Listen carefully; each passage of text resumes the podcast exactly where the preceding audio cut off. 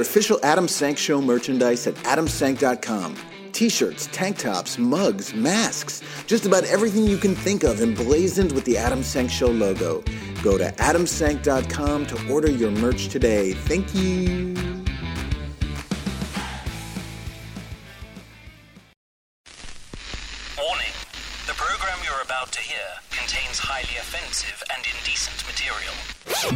Is the Adam Sank Show, If it's in my hand, I'm gonna suck it. powered by DNR Studios. And now, The one, the only, Adam Sandler. Yes, welcome to the Adam Sank Show. We are not live, but this is a brand new show if you're listening live at 11 a.m. Eastern on Saturday, August 21st, 2021 at dnrstudios.com, the only place to hear this podcast live and throughout the week that it first airs. And don't forget to download the new DNR Cast app. Leave us your ratings and reviews on Apple Podcasts or wherever you listen to this bullshit. Email me, me, at adam at adamsank.com. Call us anytime at 804 Talk Ass. That's 804 825 5277. Leave us a voicemail, even when we're not on the air. Um, I'm trying to get this my little bell app up here. Here we go. Um, what else? Follow the Adam Sank Show Facebook page. Download the comedy albums. Oh, this is important. Get all of your official ass merchandise at adamsank.com, including your Demon Twink merchandise, which is selling like hotcakes. Uh, also with us behind the scenes today, but sadly not joining in on the conversation, is our producer, the Queen of Fuckery, JB Bursey. Uh, and our guest today is my good friend Ryan Shores, hilarious comedian from San Diego who has a harrowing tale to tell about his tenant from hell. It is quite a story. But before we do anything else, it is time to introduce my co host, my partner in crime, the Prince of Pigs, live from Bedford Stuyvesant, Brooklyn, Ryan Frostig, ladies and gentlemen.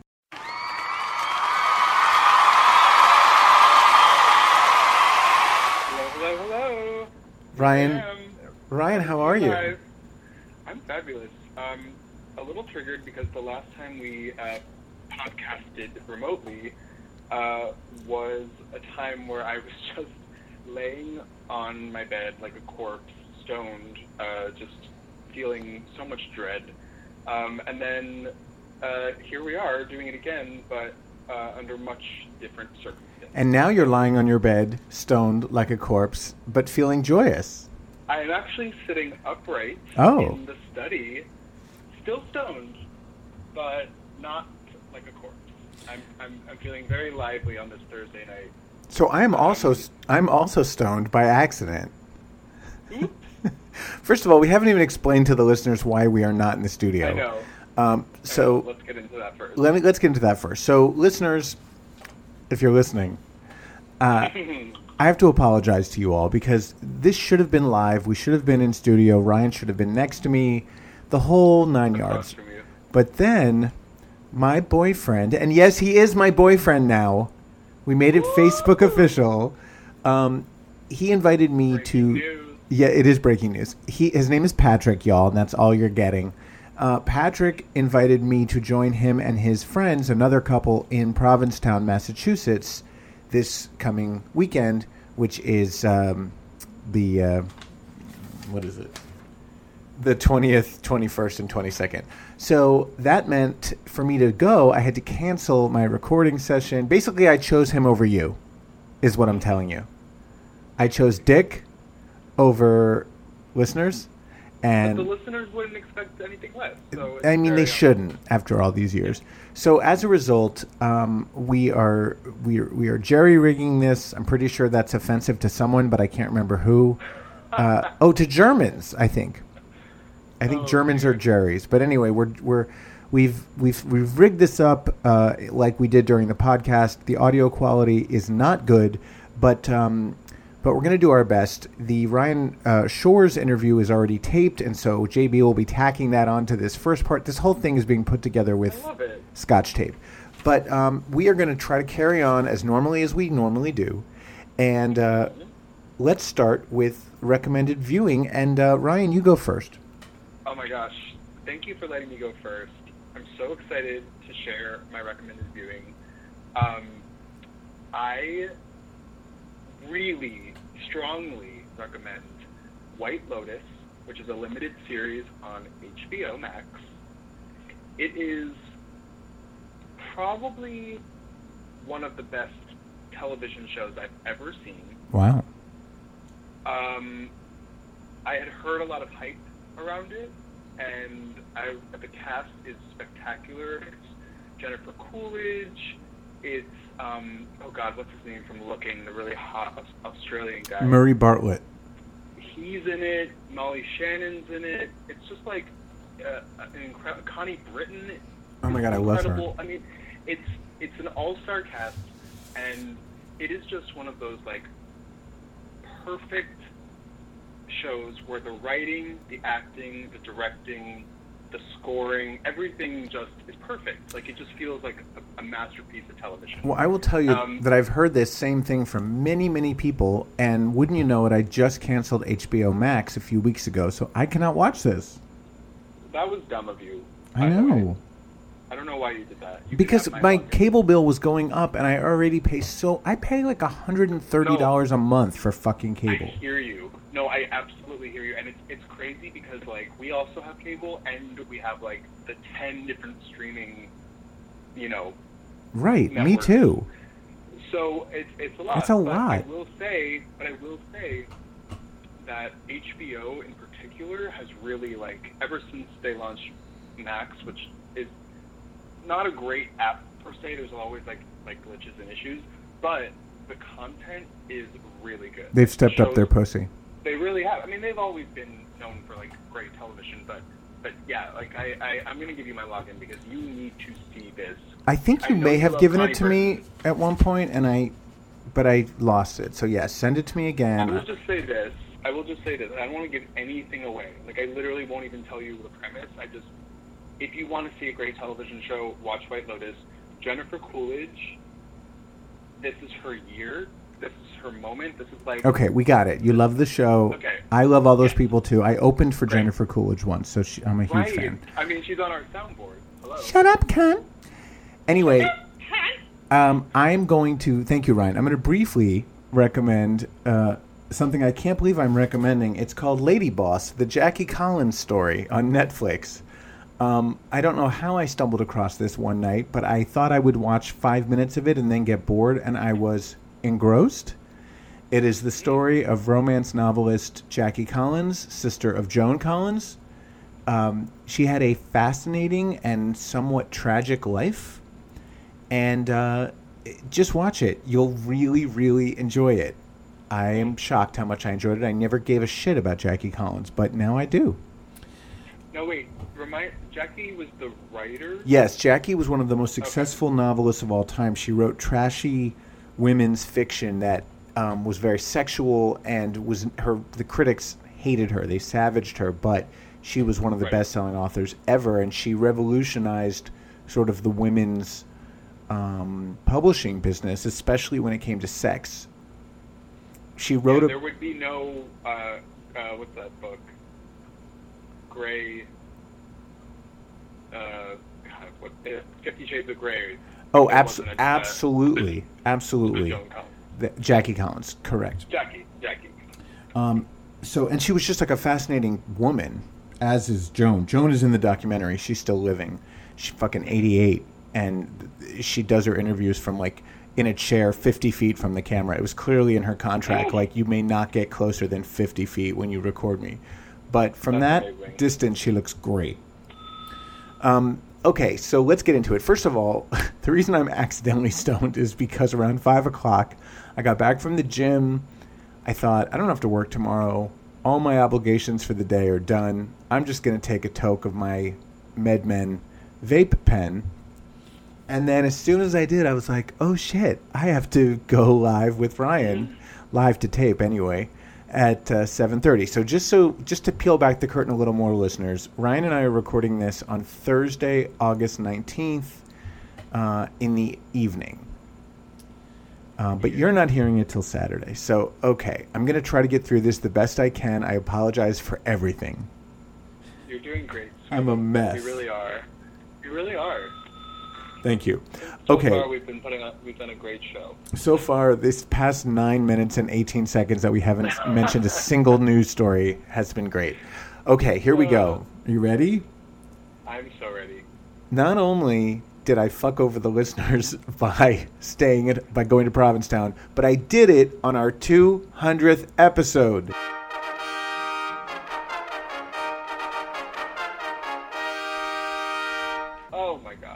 Yes, JB, you play that trumpet fanfare because this is it, Ryan. I can't believe it. 200 it. original hours.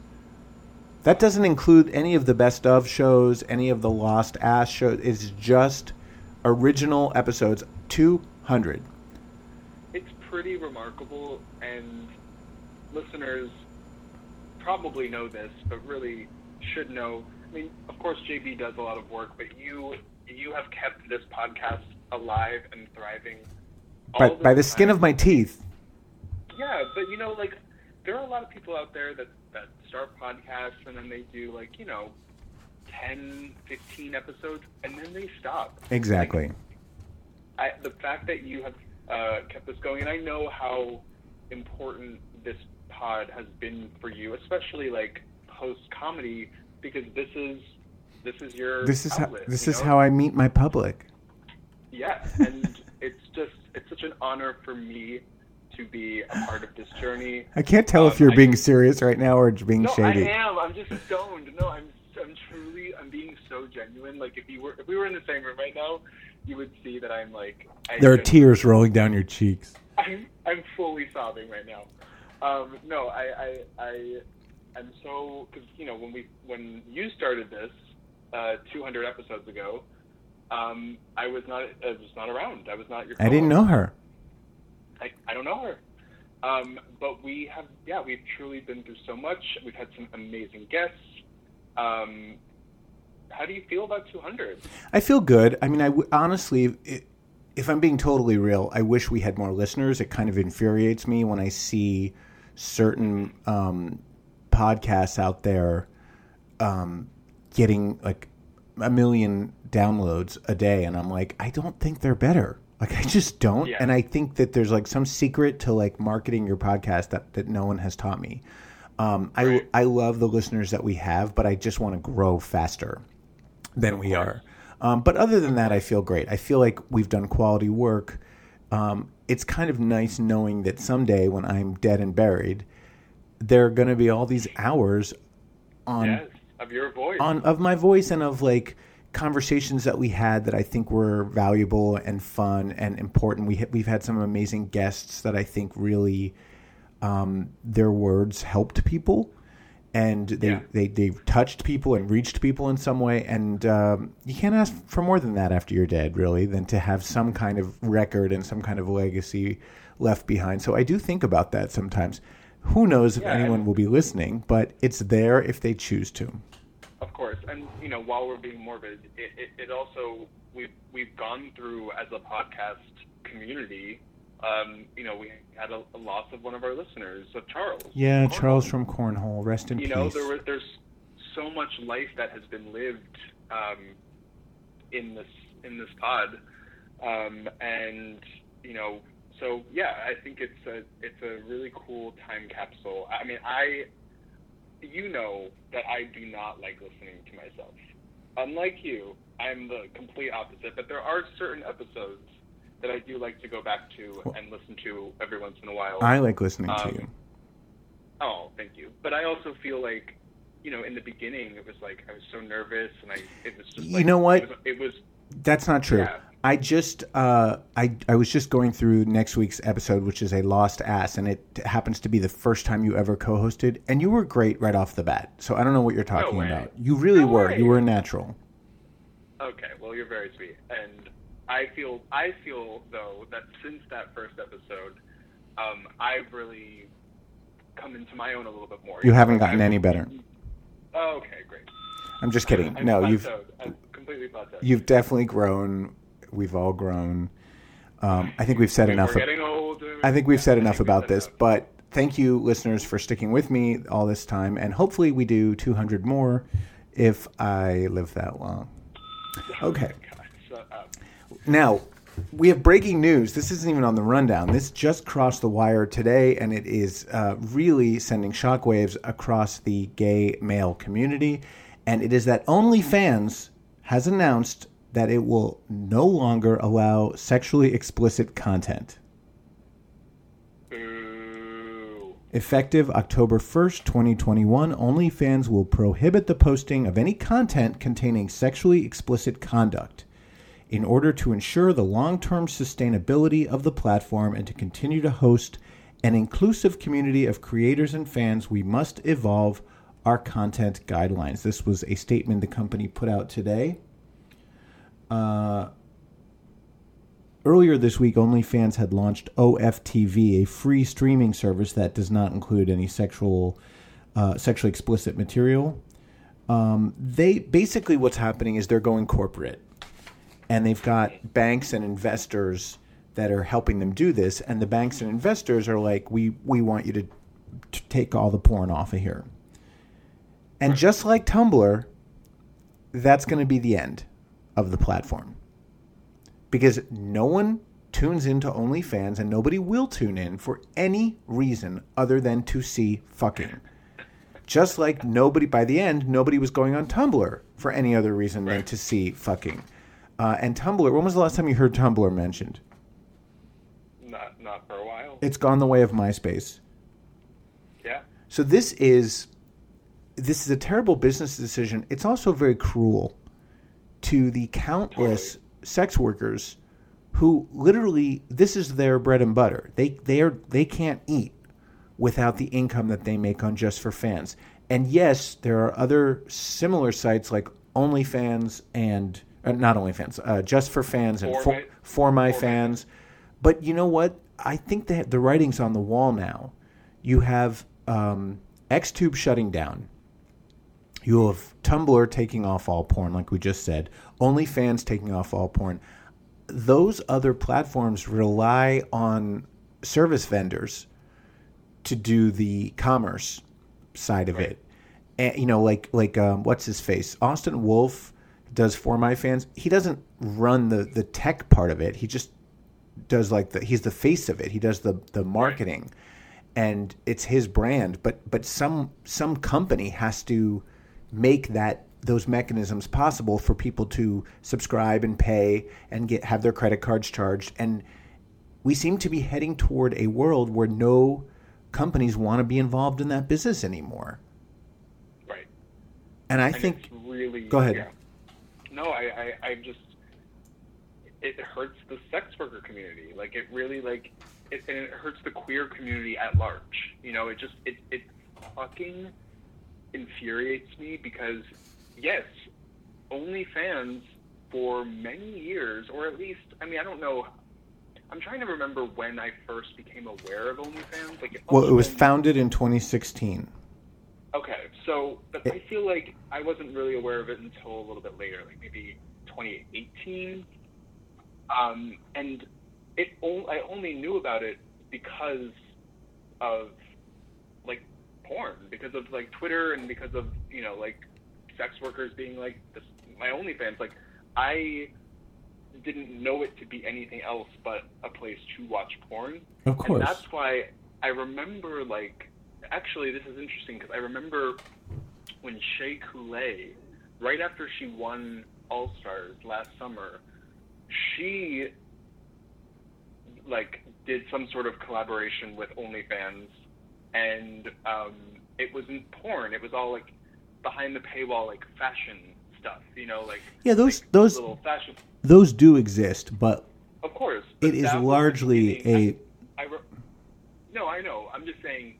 I remember that being shocking to many people, including myself, because we're thinking, wait, this is why is she? This is a porn thing. right. But now the direction that that they seem to be moving in is no, we don't want to be associated. Like you said, we want this to be a mainstream thing that is basically just, you know, I mean, it, the whole idea is just exclusive content. Well, according to OnlyFans, creators will continue to be allowed to post nudity as long as it is consistent with our acceptable use policy. Um, the site's terms currently allow nudity except in the case of content featuring public nudity. Remember, that was just a recent thing. Right.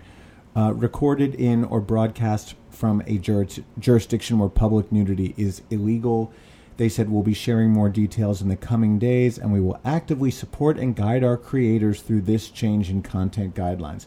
I really do think this might be the beginning of the end for anything other than studio internet porn. I think that this is big money and big business interests getting together and saying these little guys, these these little porn stars are making too much money on their own and we're not getting a piece of it, so we're going to put a Yeah. stop to it. I really do. I think Yeah. it's just like shitty greedy capitalism at work. Well, hopefully, hopefully, um, this is the beginning of something else, something bigger, something better. I mean, it, it, it I know what you're saying, where it's like any because there are other platforms, right? The For My Fans. There, the, there are, but it's a question. The question is, how much longer will they survive before Right, before the those companies say we're not going to host your your site anymore? so I I hope that um, you know because we we our community has always been resourceful, has always been creative. You know, maybe there will be some tech company ran by some you know progressive queer person that is more friendly to people who are trying to make a living uh, as, as sex workers and, and who don't need to feel like their their livelihoods are not uh, valuable or you know whatever. It just feels like this is an opportunity for something else to be to come out of this. Let's hope so. Um, and I hope so. Yeah. well, moving on, Ryan. When I say the word Moderna today, what do you think of? Uh, I think of Covidina 19. Of course, I myself was the recipient of two Moderna vaccines, and I will soon have a third. Oh, But in I'm a Pfizer girl. but oh, you're so basic. Um, but Moderna is back in the news this week, and not because of COVID. It is because Moderna is beginning trials of its new HIV vaccine. Oh my god. This is the first vaccine of its kind to use messenger RNA, uh, which is the same approach that Moderna used effectively in the COVID 19 vaccine. In other words, the development of the COVID 19 vaccine may have led to the development of a vaccine for HIV. The clinical trials start, well, by the time people hear this, uh, this pro- podcast, it will have already started. It started on August 19th. It will end sometime around the spring of 2023. There, there will be 56 HIV negative participants aged 18 to 56. Wouldn't you be excited to be in that study group? Oh, that'd be so cool. Like, they're basically being told to fuck their brains out. Um, hello. That's not true. I just made that up. I'm sure they're not being told that. But um, yeah, this is this is this could change the whole game. Absolutely. I mean, I know there are people out there that are like, you know, during the pandemic they were saying things like, "There's no silver lining," you know, blah. Don't don't find the silver lining in this. It's horrible. But this may be the silver lining of all silver linings. I mean, if if this vaccine is a result of us having to create this COVID nineteen vaccine, then I would say that's that's the silver lining. Right. Like this is this is absolutely massive uh, news. I, I mean, we already I- have an we already have an HIV vaccine of a sort. We have Oh. PrEP. Well, right. That's essentially a vaccine in pill form, but that's something you have to take every single day. You can't miss a dose, and that adherence is very difficult for Right. for a lot of people. It's It- also it's very different. expensive. Yes. Oh my God. Unbel- It's um, over a thousand dollars a bottle. So if this is successful, this vaccine could become widely available and help end an epidemic that has ravaged the globe for over 40 years. So I I wish Moderna great success. I wish those 56 volunteers great success Yeah. and um, I hope they enjoy Very lots exciting. of bareback sex and uh, remain negative. I really feel like I need to get on, in on this. Meanwhile, this horniness to use somehow. Well, meanwhile, speaking of PrEP and HIV meds, this is a terrifying story that came out this week. My, my friend Walt alerted me to it. Uh, Gilead is warning customers about counterfeit versions of their pills being sold in pharmacies. Specifically, Biktarvy, which is an HIV med, and Descovy, which is used as PrEP. Yeah. Knockoff versions of Biktarvy and Descovy have circulated through American pharmacies due to unauthorized distributors. Uh, this is incredibly dangerous, obviously. First of all, you could be taking something that harms you. You don't even know what you're taking. But also, by not getting the real medicine you're supposed to be getting, if you're HIV positive, your viral load could soar and you could start getting opportunistic infections. And if you're on PrEP, you think you're protected against HIV and you're not. So you could become infected. So listen carefully. If anyone out there takes Biktarvy or Descovy, listen to this.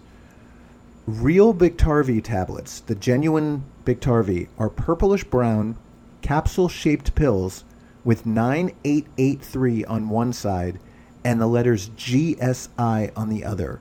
So, once again, if you take Biktarvy, look at your pills right now. They should be purplish brown, capsule shaped, 9883 on one side, GSI on the other. Authentic Descovy tablets are blue and rectangular with 225 on one side and GSI on the other. Are you checking your Descovy as we speak, Ryan? I'm on Truvada. Oh, look at you. You're old school. I went. I'm old school. I Actually- went back to Truvada. Yeah, that is old school.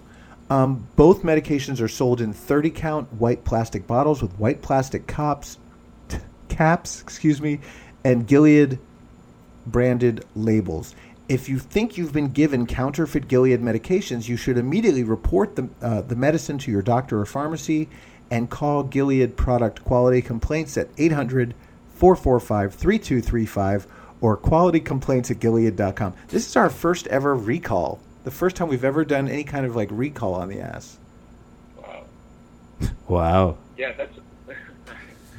wow. Um, no, Whoa. this is really, really, really scary. Terrifying. And, um, People are and- such and also- assholes. I know, but this is also very on trend. I mean, there's, you're also seeing it with people making counterfeit uh, vaccine cards. Like, it's it's just there are just bad people out there that are putting others in danger in such huge ways like this, and it's really um, alarming. And we just need to be more mindful of you know the the little things that we don't think anyone could ever um, do, like like give like you know to, to, to receive. Our guest today is one of my closest friends and definitely my closest straight guy friend. He is a San Diego based stand up comedian who has toured across the U.S. and has been featured on Hulu's rooftop comedy show and TMZ. So please give a warm ass welcome to comedian Ryan Shores.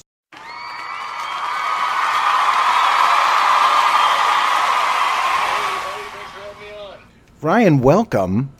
Welcome from San Diego. Yeah. It's been four long years since I started this podcast, and this is the first time you're on it, and I think that's a crime.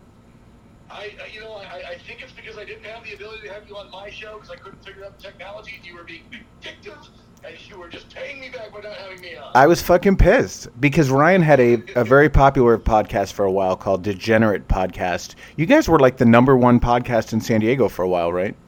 For a little while, yeah. But you never had any guests. You were just uh, shooting the shit. We uh, we, would, we would we could have guests in person, but we never figured out the uh, the, the sound quality when we were trying to have people on just sounded terrible, and it was just a waste of time. So we, we, we scrapped doing that. I would have loved to have you on if you were in from in from New York, though. I know, I understand. Ryan, I think we should start this interview by having you tell my listeners how much I have meant to you in your life.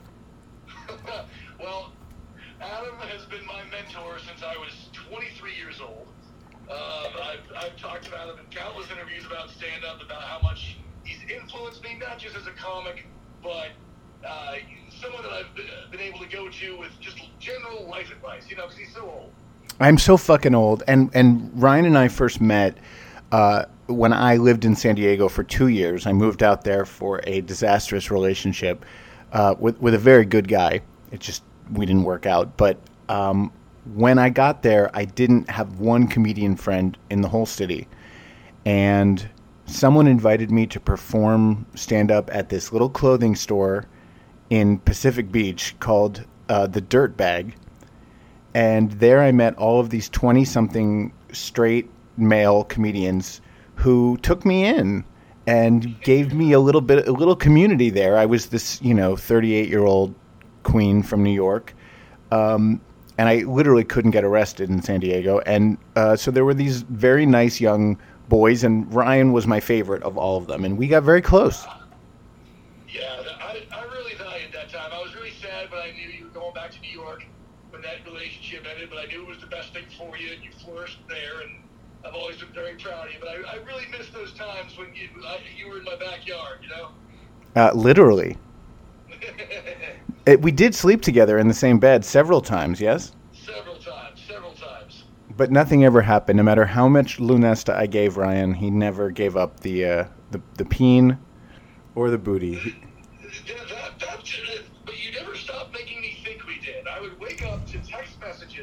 Saying, "Don't worry, I won't tell anyone what happened when you were on Ambien," and, he didn't, and then he would never say, "Just kidding." He would just stop answering his cell phone after that. Uh, date rape is funny. So, uh, Ryan, we have a limited amount of time, and as much as I would love to talk to you about stand up, um, the primary reason I brought you onto the podcast was because you and your sexy wife, Erin, uh, just went through really a, a lengthy and traumatic situation involving uh, two tenants that you had living in your house. And I think it's an amazing story and also a cautionary tale for anyone who ever wants to rent out a room. So uh, let's start with the basics. You and Erin live in an actual house, right? Yes, we live in a we live in a uh, house in the suburbs of San Diego, a suburb called La Mesa, um, and we have a fairly big house. Uh, in addition to our room, we also have a guest room, an office, and then a, an additional bedroom that has been sitting unfurnished since uh, my wife's daughter moved out when she was 18. So, uh, yeah, uh, you know, honestly, with uh, real estate and rent in San Diego is very expensive. It's, it's no New York City, but it's very expensive. And honestly, every time I walked past this bedroom door with zero furniture in it, I was kicking myself. I'm like, here's this. Here's this thing that could be generating money, and, and, and I'm not, I don't even have a, a, sofa in there. You know what I mean? Right. Yeah. So, um, you know, uh, we weren't unaffected uh, financially by COVID. Um, we still kept our jobs in healthcare, but I lost my second income in stand-up, which was a very serious income to me. It was, it was paying a lot of our bills. Um, Right. Hold on one sec. Uh, hold on. I'm sorry. I'm just trying to uh, reconnect the speaker. I don't think I'm. I have you on the right speaker. I don't normally do this from home, and so this is kind of. All right. Say something. Uh, um, can you hear me? That's so much better. Okay. Sorry, listeners. I hope you were able to hear the early part of this interview. But anyway, go ahead. Right where you left off, right? Okay. Uh, so um, uh, we weren't unaffected financially by COVID. I, I lost my second income in stand-up, not just performing, um, but the shows I was producing. I was producing four different shows pre-COVID, and that's a pretty good chunk of change that all just went away. Um, but our bills didn't go away, and so uh, um, by the by a year into COVID, you know, we'd racked up some debt trying to trying to cover that. So um, by March of this year, we were starting to kind of we weren't we weren't destitute. We still had our house. There was no lien on our house or anything, but we we could use some extra income, and we decided to rent out that bedroom. Okay. So you rent out that you you what you put a listing in the in on the internet or something. Yeah, yeah, exactly. We put out a listing in, in all the usual spots, you know, Facebook, Craigslist, all that. Um, and we we decided that we wanted to list it for lower than um, uh, listings in our area because a, a bedroom uh, in a house our size and in, in a, our area goes for about fourteen to fifteen hundred. Um, we did not want to charge that. But We, what we wanted to do is give it to a younger, possibly couple that were just start, trying to start out, and we listed it for about a thousand. Also, we could have a, uh, a more wide range of applicants, Right. uh, at a lower price. So you so you Um, this young couple shows up, and it's a, Yeah. a straight And couple, you- yes. not married, but No. but boyfriend and girlfriend, and he's in the military. Correct. Which I have to say, in San Diego, is usually a good sign. You know, I worked in military housing, and uh, sailors and soldiers and such tend to be very disciplined people. They they're used to following rules, and they don't they don't like to fuck shit up because they know that there's serious repercussions if they do. So, um, it, it's usually a good idea to rent to a service member. Right, and that's that was that was that went into our decision too. Uh, you know, that's guaranteed income. And I'm going to tell you that the, the part where I really screwed up is I was more focused on can these people pay their rent and their bills rather than doing uh, a more in-depth look into who these people were as people than I should have. Right. So they move in, and when is the first sign of trouble? The first sign of trouble is the very first night. My wife and I are sitting in our bedroom, we're watching TV, and all of a sudden, on our we have a very we live in a very quiet dead end street. All of a sudden, there's there's sirens and flashing going on outside of our window. Our window faces our front lawn, and we look out and I'm like, there's there's ambulances here, and we we we walk into our hallway and it's filled with EMTs. And what had happened was, um, this person who claimed to not really be a big drinker uh, had gotten drunk and walked into a wall and called the ambulance for herself. You're talking about the, the girlfriend now, not the man. The girlfriend, yeah. All of the problems you are about to hear are all, all the girlfriend. So she got drunk and walked into a want to cover wall. Yes. and then ca- Um, and the EM, and the EMTs are saying you're fine. You don't see any really sign of head trauma, and she's drunkenly demanding to be taken to the hospital. And this is the first night that they're in your home. The very first night. Um, three nights later, the ambulances were back. This time, she thought she was having a heart attack. Also drunk. And we should just mention going forward that every story is going to involve her drinking enormous amounts of alcohol. Yes. And now, and, and- now keep in mind that when she, uh, when we interviewed her, um, you know, I said, you know, this isn't a party house. We do like to have an occasional party here, but you know, this, we're- we're we're in our mid to late thirties. We we have jobs. This isn't a party house. And she says, I don't really drink. I like an occasional glass of wine. All right. that was what was that was what was established. The guy doesn't drink at all. That turned out to be true. And she says, I like an occasional glass of wine after work. Um, so that turned out to be not very true. I, I knew that immediately. So moving past these two ambulance situations, anytime they'd come home, uh, the, the, the boyfriend would go into the room. He was an extreme introvert. He would go into his room and start playing video games. She would rush out and rush to us like in a, uh, almost like a frenzy. And she'd be like, "Do you have anything? Do you have anything? Do you have any wine? Do you have any beer? Do you have any alcohol? Can I have some? Can I have some?" And you know, it, it, it became clear this "I don't really drink" thing was bullshit. Um, but and that she wasn't willing to buy her own booze. Right, right. And she was clearly hiding it because if I we're not stingy people, I'd say, yeah, I got I got some beers in the fridge, or there's a counter, there's a bottle of wine on the counter, have yourself. She would gulp down as much as she could, as quick as she could, and then return to the bedroom. So she was clearly hiding it from her boyfriend. So I recognized that right away. Um, but we knew we were in real trouble.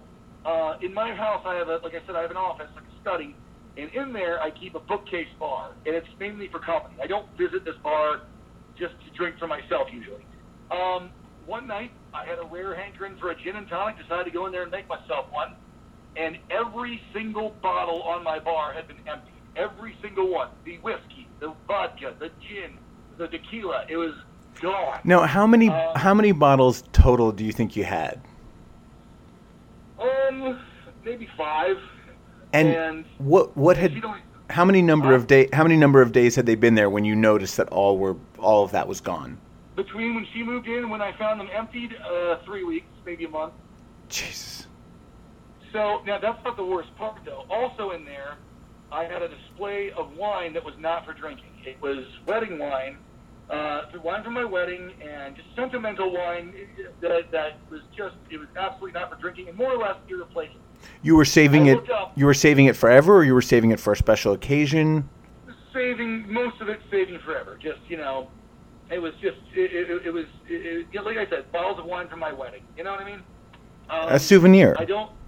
Yeah, yeah, and in in bottles that we, my wife and I had bought on vacation that we liked the label that like that. Uh, it was it was more or less irreplaceable. Um, she had gone through half of those, Jesus. and when we we conf- when I confronted her about this, um, I got an infuriating like childlike. I don't know. You know what probably happened? A burglar broke in. So a burglar broke in, ignored all my valuables, my guitar collection, and just drank some of my wine. Right. That was that was her version of events. Um, so the theft starts happening. There's clearly an alcohol problem. Um, but the worst part is when this person would drink, she would immediately become abusive to her boyfriend verbally. And our, our, our walls are thin, so we can hear everything. She gets one glass of wine, and all of a sudden, just in the other room, you hear like, "You piece of shit! Fuck you! I'll kill you!" You know, so that's happening on a nightly basis. And you never hear him, right? He's just silently taking it. No, he. I believe him to be on the spectrum. Yeah, just extreme introvert, Yeah. broken man. Uh, he, he's he's someone that's caught in an abusive relationship and just doesn't speak. The only thing I hear out of him was him meekly squeak out, "Please stop drinking. Please, you're drunk. Please don't do this. You do this when you drink. Please don't." Uh, but but more or less, nothing more than that. Um, now at this point, we don't know the legality of, what, of how much we can intervene. I mean, we're not their friends. Well, we're let- their landlords. Let let's you know? let's back up a little. Um, what Sure. what kind of lease had they signed? Was was there a, month to month. month to month? Mo- Yes, it was month to month. We said that we were we were aiming for about a six month tenure and then re-examine after six months.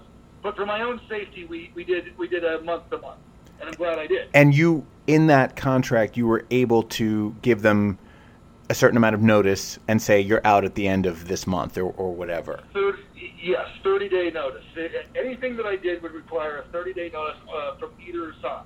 Thank So if God. they wanted to leave or I wanted them out, 30 days was the, was the time. Okay, so at this point, she's a drunk, she's abusive, she's a thief. Uh, she's Yes. called the ambulance twice, and then Yes. things get worse. things get worse. So we, because again, we don't know the legality of um, saying, "Hey, you, you're not allowed to argue" or something. And you know, we we, um, we, we, we we held off too long on pulling the trigger on the 30 day notice. We, waited too long, and honestly, I know people that would listen to the story and go, "Oh, why why not right then?" Because honestly, when you're a landlord, you don't want to be too hasty about kicking someone out because in California, the laws favor the tenants over the landlords. Right, New York know- too. uh, yeah, and I didn't I didn't know what kind of trouble I could get into if you know I, I it was if, if this person took me to court. So we we kept delaying giving them a 30 day notice and going, well, maybe that won't happen again. You know, we were definitely the, the type of people going, well, maybe they'll change. Right. So that that part's on us.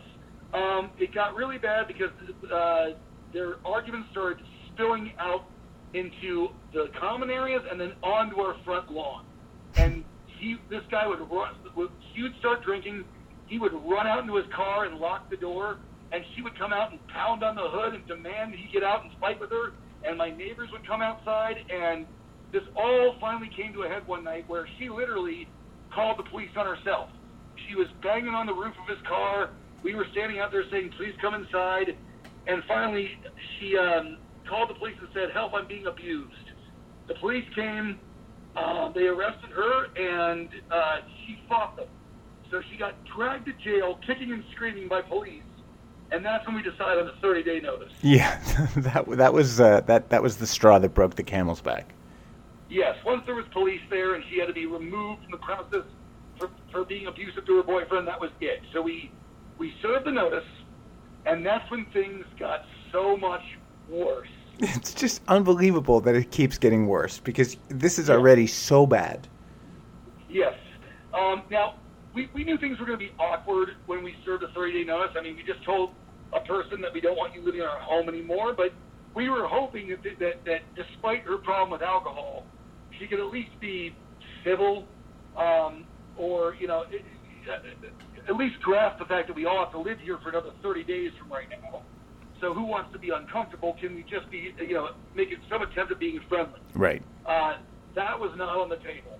She she developed a grudge against us the minute we gave her that 30 day notice, and made it her life's mission to make me and my wife's lives a living hell for every second of those uh, of those 30 days. Um, And what did that entail? well, uh, the minute my, uh, well, the, the the worst thing that it entailed was calling the police on us on a weekly basis. So, my wife and I would be sitting in our bedroom, and all of a sudden we'd see uh, police sirens out front. I'd come out, and uh, the tenant would be pointing at me, going, "He threatened me. He, he he's making me feel unsafe." And I and I I'd be like, "We've been eating dinner in our bedroom all night, officer." And he, the, luckily, the cops knew, but not despite her best efforts. So we would just be sitting in a room, and the cops would arrive, and, and she'd say, "They threatened me." Um, And they, and she's just making this up out of whole cloth. yes, yes. And meanwhile, you're, Um, you living you live on this quiet suburban street, and your neighbors are seeing cops arrive over and over and over again, and must be thinking that there's something deeply wrong with you and Erin to ha- to be running this kind of house. They they don't they don't know better. They don't know this is tenants. So they, so now, in my quiet suburban street, everyone thinks that I live at the Jerry Springer house. they, they must they must think that I'm beating on my wife every every week. Right. She's calling the police on me. You know. So, so I, and to this day, I haven't been able to clear the air with a lot of them and tell them like I'm sorry about that. That was, um, you know, that that, was- that was tenants. Anyway, um, during one of these visits um, uh, the, from the police, the tenant says to the officer right in front of us, uh, "What's a way where I can get them evicted and get to live here still?" and the cops basically are like, "That's not a thing. We don't just award you someone's house. That's Right. not how this works at all." That's like Don, that's like Donald Trump thinking he can be reinstated as president. Right, right. Uh, or, or him saying, hey, bleach kills viruses, why don't we drink that? Right. Um, so uh, the cops inform her, no, that's not a thing. Um, you're probably thinking of if a married couple both own a house together and one of them beats on the other, there could be a protective order and he'd have to stay away from the place he lives. But no, this that's not how this works. And this nitwit would just go, no, that's a thing. I know it is. Um, so she had it in her head that if she called the cops enough times, uh, they'd order us to stay out of our own home. She, she somehow got that in her head. Oh. Um, the other thing that she would do is when my wife would leave our bedroom and go into the kitchen or something, she would uh, come out of her room and start following her around room to room on a pretend phone call and just be insulting my wife. She, it's, it's calling her ugly, calling her stupid, uh, calling her a liar. And, you know, her loophole was if my wife would turn and go, hey, you know, be mature, she'd go, oh my God, you're eavesdropping on my phone call. That's harassment. I'm calling the police. And here, this is your home. This is Erin's This is home, home. and this This is a it, home we own, yes. it it really is like that movie. Uh, what is it? Pacific Palisades. Pacific Heights. Pacific. Yeah. Yeah. I mean, it, it, it, at, at some point, you guys must have feared for your own safety. We did. We did. Um, uh, we um, it wasn't that we feared for our safety because she was a very small person. Uh, I mean, it, it, Yeah, but small people can that- stab you. Small people can shoot you. I mean, you don't. She was I so think that her volatile. game- I, we figured out that her game wasn't that she was going to hurt us. She was trying to bait my wife into hurting her so that she could pursue some sort of legal action. Right. So it was clearly trying to bait her, and we could tell.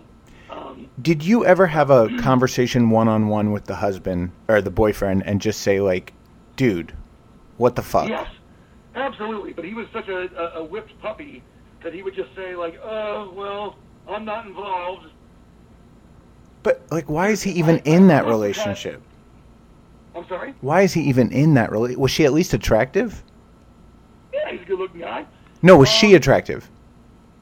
No. I mean, what is he getting out of this horrible relationship? It sounds like a same- fucking nightmare for him. thing, same thing anyone trapped in an abusive relationship's getting out of it. Uh, nothing. Right. But they're but they're trapped. They're emotionally uh, trapped in this, and they feel there's no way out. That's Co- codependence. Yeah. yeah. All right. So, how many days are they there when the, the the real shit starts happening? The calling the cops on you, the following Erin around the house. Like, how many days are they there when that happens? Um, that went on for about a full four weeks. Uh, and you, uh, no, I'm sorry. How long? So, from the time they moved in to the time they finally moved out, and we're going to get to that part. How long were they there? Three months. Oh my god! And this all started like the worst of it started what, like a month in, two months in? Um, about about a month and a half to two months in. Yes. Yeah. So uh, a month and a half is when it started to get really bad, and we started to contemplate the 30 day notice. And then after two months, um, that's when we gave the 30 day notice. And then that last 30 days, she felt insulted and slighted by the 30 day notice, and that's when she she cranked it up to 11. So, what do you guys do at that point? So at that point, we are. I mean, the cops are showing up every night. Following my wife room to room when we leave our. So at this point, when we get off work, we feel like we're going home to a haunted house. Uh, and so I pick up dinner every night um, when I finish work. We moved an igloo cooler into our bedroom, and uh, we are literally running into our room, locking the door, and and just hiding in our room all night. You're in, you're in a bunker. Um, I'm sorry. You're in a bunker. Yeah. Jesus. And and Yeah. you guys got a uh, eventually got a restraining order, right? Uh, yes, so that came later. Um, so, uh, because what's happening now is while we're in there, um, in our room, this this person finds out that she no longer has her nightly opportunity to harass my wife, following her room to room. So she begins standing outside of our bedroom door for hours, screaming through the door at us. This is a horror movie. So we're sitting in our room trying to watch TV, and she is outside the door go, yelling, um, basically yelling at us that we're doing the things she's doing.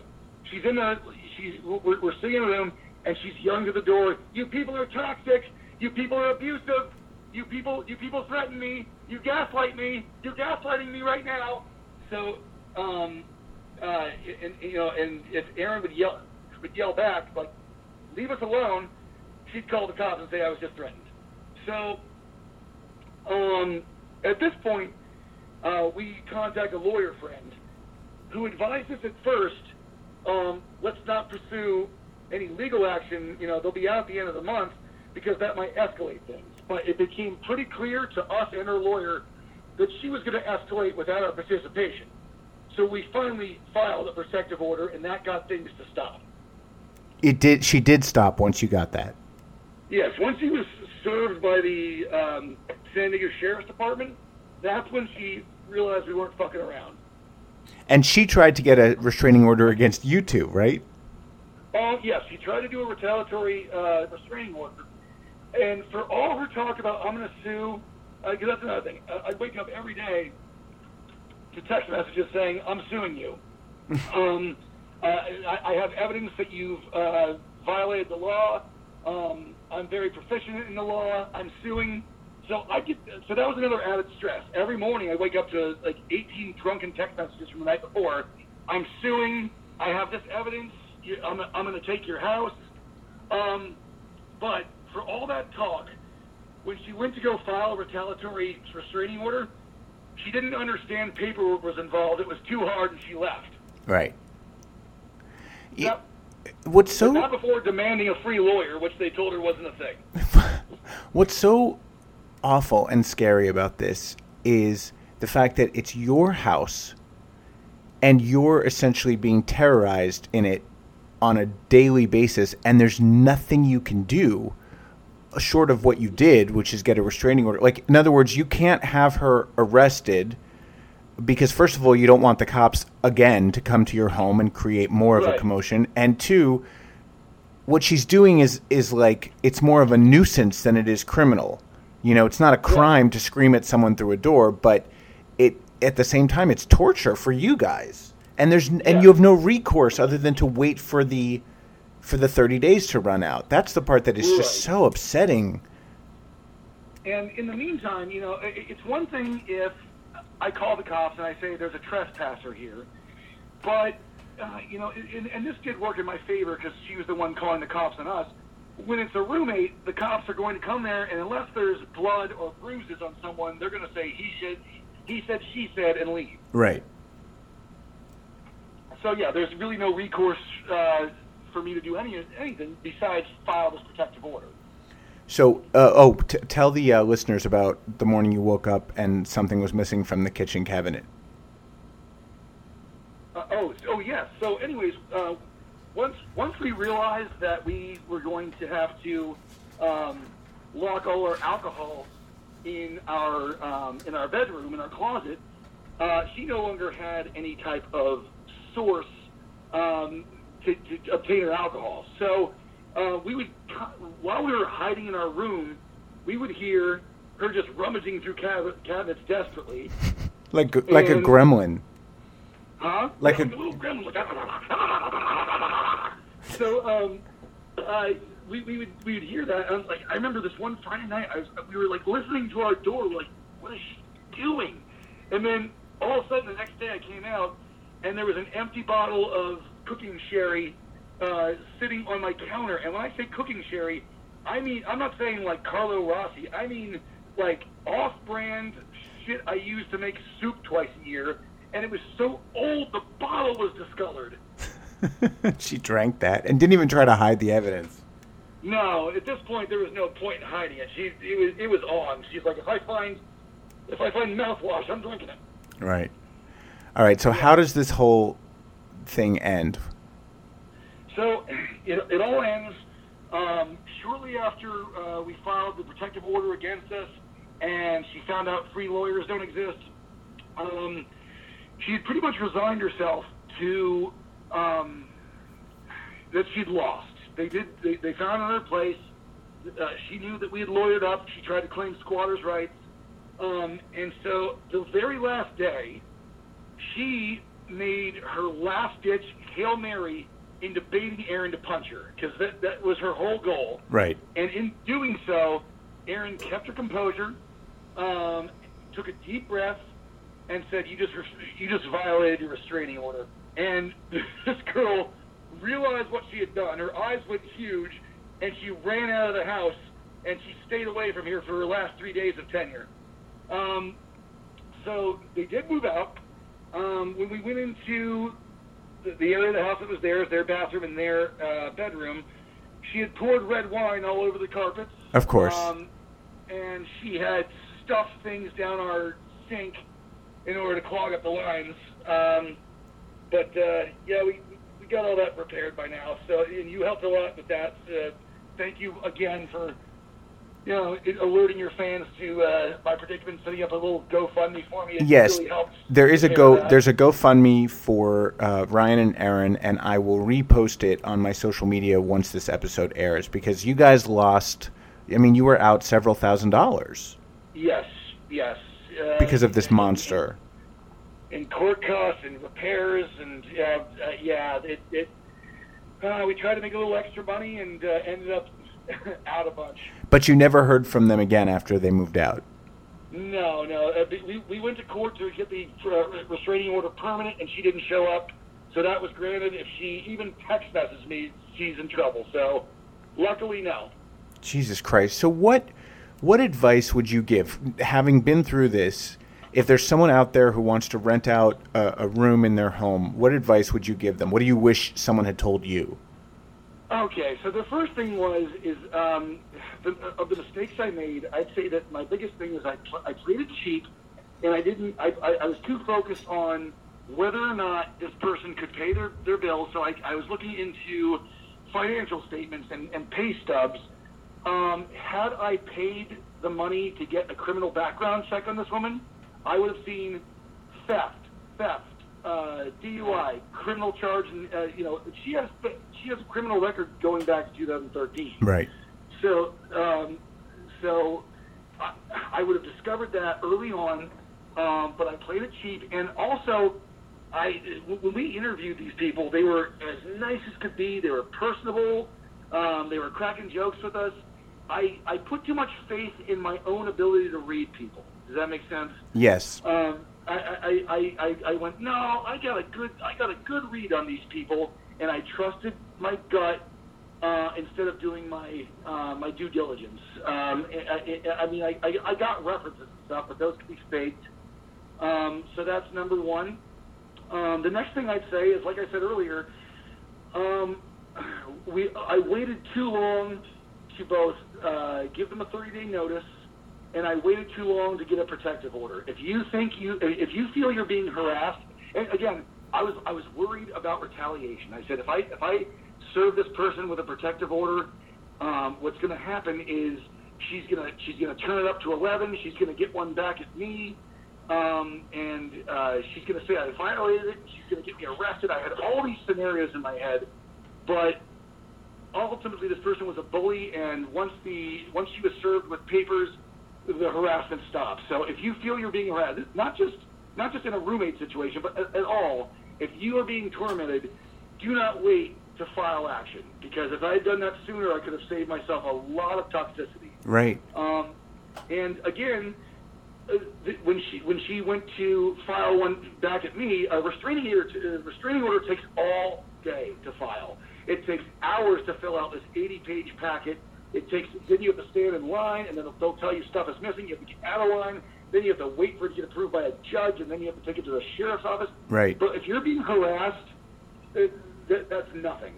Um, and So in other words, someone's just in other words, Huh? put put the work in because it's worth it Mhm. to have that order of protection. And if you're worried about someone um, filing back at you, uh, if they're not, if you're not really harassing someone, that all that work will not be worth it because that's what happened in my case. Right. Uh, you know, there are people, there are people vindictive enough to go through it all, but as our lawyer told us, uh, what stops legal action getting its tracks 90% of the time is paperwork, and it, it, it, that that will deter them. And I would say, and I think you already covered this earlier in your story, but I would say at the first sign of trouble, give them a notice. Give them the 30 days. Don't wait Yes. for it to get worse because, I mean, you guys, I think, were, were too nice and too forgiving. And, you know, to your own credit, I mean, you're, you're good people and you, you have sympathy for others, but And there was a lot of sympathy for the whole alcohol thing because, as you know, uh, I mean, my wife and I have, have uh, had, um, you know, family members and uh, uh, with addiction issues, and you know, I myself have, you know, have had my share of uh, issues with alcohol, so we were sympathetic to that. You know, Right. In, in our family, in our family, a an alcohol problem is something to be pitied, you know, not judged. And which so is we- what, which is what it should be. yeah. So so when, when this was happening, initially it was like, oh, this poor girl is struggling with alcohol. She clearly has an alcohol problem. You know, we didn't we didn't demonize her for it, and and so in our minds we're like, let's be empathetic to this alcohol problem, and uh, that was a huge mistake. Well, and I think it's safe to say her problems go far beyond alcoholism. Yes, there were definitely some mental health issues there. Um, you know, and again, uh, in, in, in all our, our, our bleeding heart fashion, we went, wow, she's also struggling with these mental issues. Poor girl, we can't throw her out in the street. Right. You know, that there was a lot of that that went into it that we ended up kicking ourselves for later. But you know what? It's NYP, not your problem. She's not. Right, She's not a friend. yeah. She's not a relative. She's not someone who has ever done anything for you. You don't owe her a goddamn thing. And and it, when it's your home, which need, Yeah. needs to be a safe, tranquil place for you to live in, um, it's just not worth it to to try to. I mean, I I would say just get them the hell out as soon as you can. And I'm glad that you. You know, another thing is that, that we wanted to avoid is I've noticed there's a lot of people that like the idea of renting the room a room for money, but they don't so much want the, uh, anyone living in their house. I know there's a lot of landlords like that that will charge you full price. And they'll, and they'll be like, okay, well, here's all your rules. No drinking, no being home before nine, no having company over. You know, it's like, well, you shouldn't be renting someone if you have all these rules. And I didn't want to be that guy, so that, that was that also made me trigger shy. Right. Right. You were Yeah. trying to be the cool landlord. I was. I was. I own that. Well, I am so happy that it's over. Um, I'm so sorry that you guys had to go through it, but um, you know, the good news is you'll never have to go through it again because you'll never put yourselves in that situation again. Yes. And as I Um, said, last thing I go ahead. For, for your listeners um, is also this is something that I that I reflected upon afterwards. Question why, if you're renting a room in your house, you're not just renting out a flat, you're, you're renting out a room in your house. Question why this person cannot get a place of their own. Well, yes, but uh, there are many circumstances, particularly after COVID, um, where very hardworking, honest, good people, you know, simply don't have money for Sure. housing. Like, Sure, but, but that's what I'm saying. Question that because they had plenty of money to get their own place. oh, you're saying why couldn't they get like a an an on the? I see. Yes, they, this man was in the was in the military. He could have easily gotten a, a one bedroom, but they were but they for some reason uh, could not do that, and and I didn't question why. They got they, they, they had the means to, to rent a one bedroom apartment here in town, but instead they had to go rent third party a room, and I didn't question why. Right.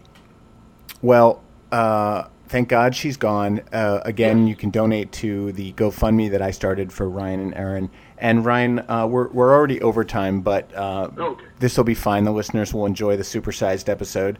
Um, so let's play a quick round of Ask Me No Questions. Here we go. What's the single gayest thing you've ever done? Huh, I guess I guess sleep with you. Yes, correct. Uh, how many times a week do you jerk off? Mm, three, mm, four, five, five. I'm going five. Monday through Friday, but not on the weekends. No, no, not, not the Lord's Day. Who is the greatest comedian of all time? George Carlin. I agree. Uh, actually, Richard Pryor and George Carlin. I put them both up there. Uh, name something you'll never put in your mouth. Mushrooms. Really? Yeah, well, the magic kind are fine, but but but but the, the sautéed ones that you eat for sustenance, oh, count me out. Oh, see, I love them sauteed. I won't eat a raw mushroom, but I think like chicken marsala with cooked mushrooms is delicious. no, not for me. Something it's fungus. Something about it I can't do.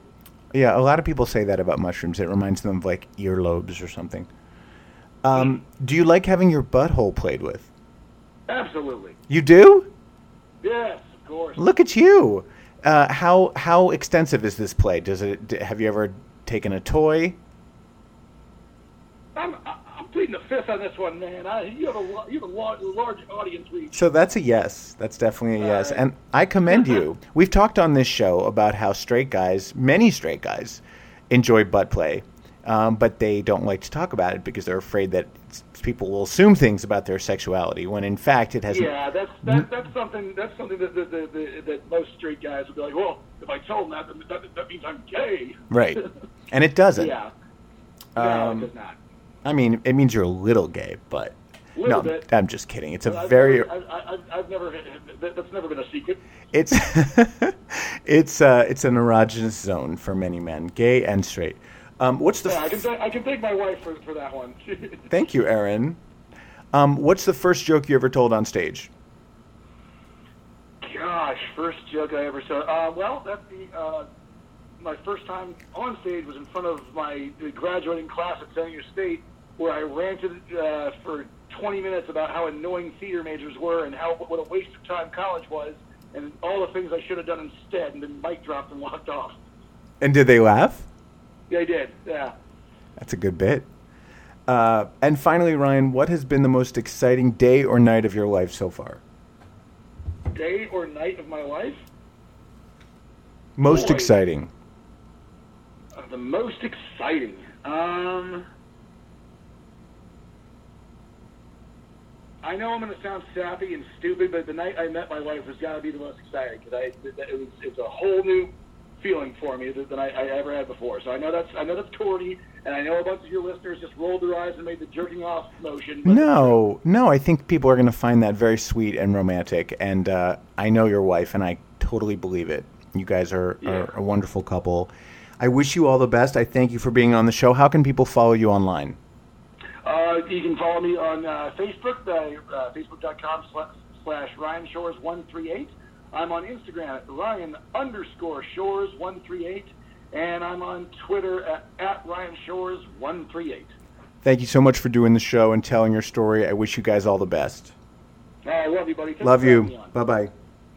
And I also want to thank uh, Ryan Frostig and uh, JB Bursey for their contributions to this podcast, especially JB. It's not it's no fun putting this together uh, in pieces, which is what I'm having him do. So thank you, JB. Thank you, Ryan. You can follow Ryan at Ryan Frostig across all platforms, uh, and you can follow JB at Stocking Anarchy 12 on Insta. Thank you all so much for listening. Tune in to next week to hear uh, a, a brand new ass of sorts. It is our special Lost Ass from the Past featuring hot straight guy comedians Kevin Israel and Mike Sicoli. Subscribe to this podcast at dnrstudios.com. Don't forget to order your ass merch at adamsank.com. Follow me, me at Twitter and Insta at adamsank and on TikTok at adamsankofficial. Email me at adam at adamsank.com. Have a great week, bitches. Bye.